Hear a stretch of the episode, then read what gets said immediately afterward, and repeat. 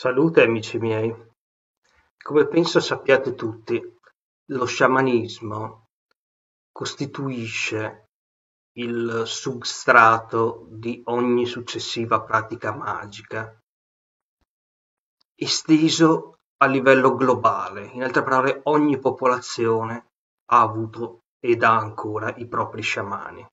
Quindi lo sciamanismo è la radice stessa di ogni spiritualità.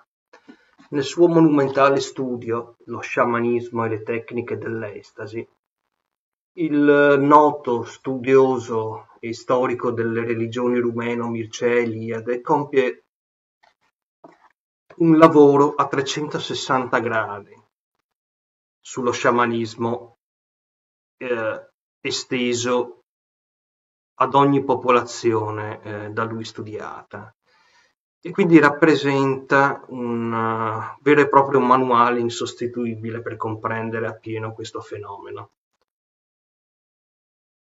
Il linguaggio segreto degli sciamani, cioè la lingua degli animali. Ascoltate. Nel periodo dell'iniziazione, il futuro sciamano deve imparare la lingua segreta che userà durante le sedute per comunicare con gli spiriti e gli animali spiriti. Questa lingua segreta la prende da un maestro, ovvero con propri mezzi, cioè direttamente dagli spiriti. I due metodi coesistono, per esempio, tra gli eschimesi. Si è potuto constatare l'esistenza di un linguaggio segre- segreto specifico fra i lapponi, gli ostiachi, i ciuxi, gli yakuti, i tungusi. Si vuole che durante la trance lo sciamano tunguso comprenda il linguaggio di tutta la natura. La lingua segreta sciamanica è molto elaborata presso gli eschimesi e viene usata come mezzo di comunicazione fra gli Angakut e i loro spiriti. Ogni sciamano ha anche un suo canto speciale che egli intona per invocare gli spiriti.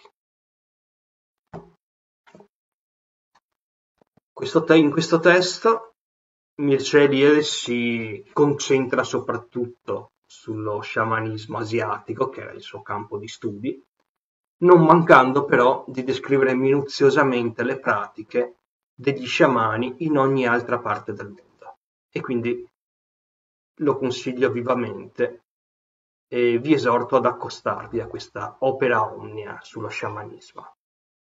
Ci vediamo al prossimo video.